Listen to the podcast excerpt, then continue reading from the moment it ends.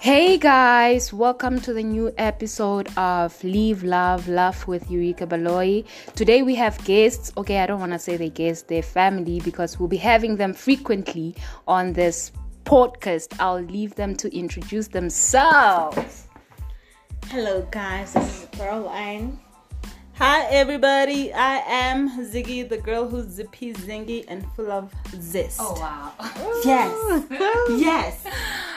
Oh, so I figured that ever since we all came back for school, we haven't like had a serious catch up because we've been busy partying.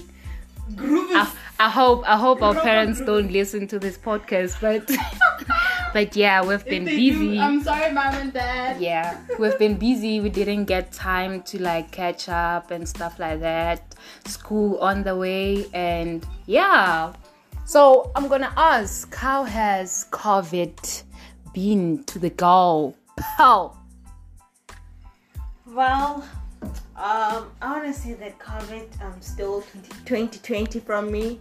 So 2021, we're doing it double. What do you mean double?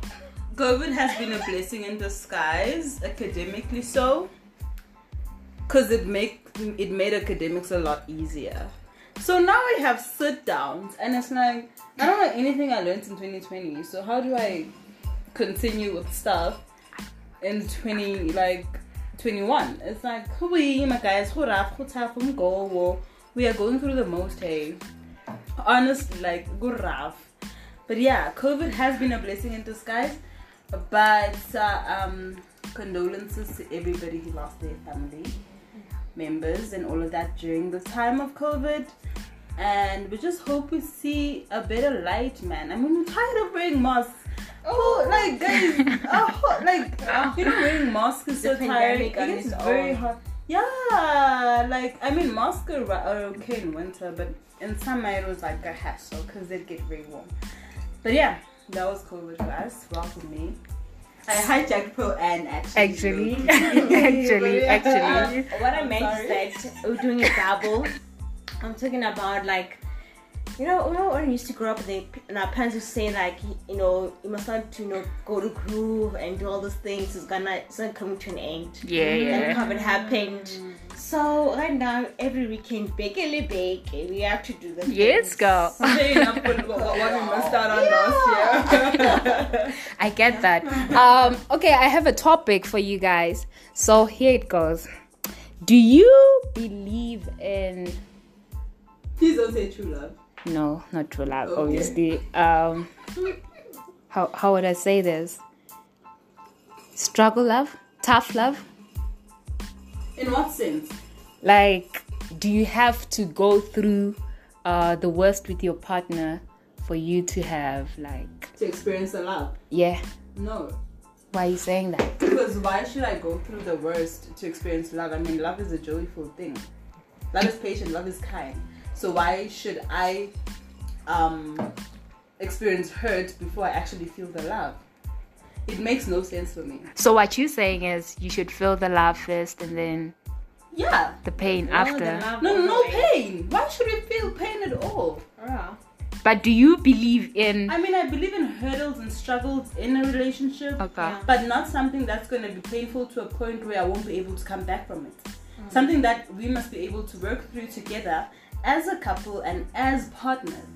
Not Okay. Ugusi now, um, he's gonna, okay, I don't want to bring in GBV or anything, but he's gonna hit me and then he tells me it's tough love. Um, If that, excuse my French. makes you go through the hard times, inflicting emotional or psychological pain. Okay, we have a situation. You've been in a relationship with somebody for like for my three years, and then you never, or maybe four years or something like that, and then you never. Why are you saying two? Mm-mm, no. okay, cool.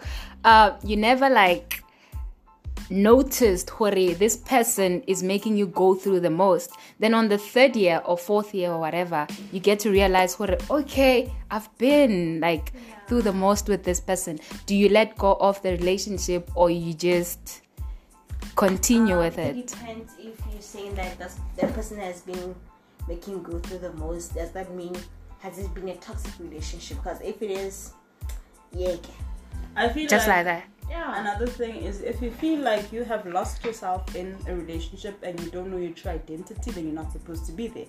Because if you're in a relationship, you're supposed to learn more about yourself and explore more about yourself. Hence, I believe in the mantra of being selfish.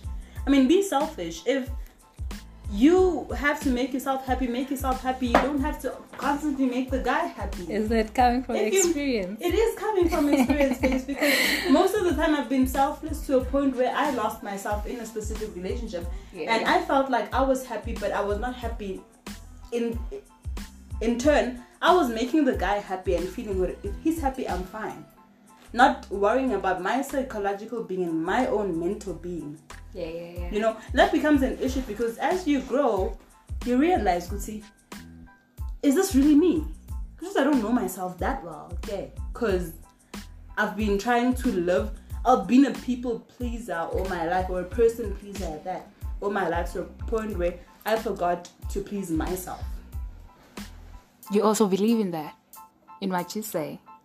She's got a point. Okay. Um.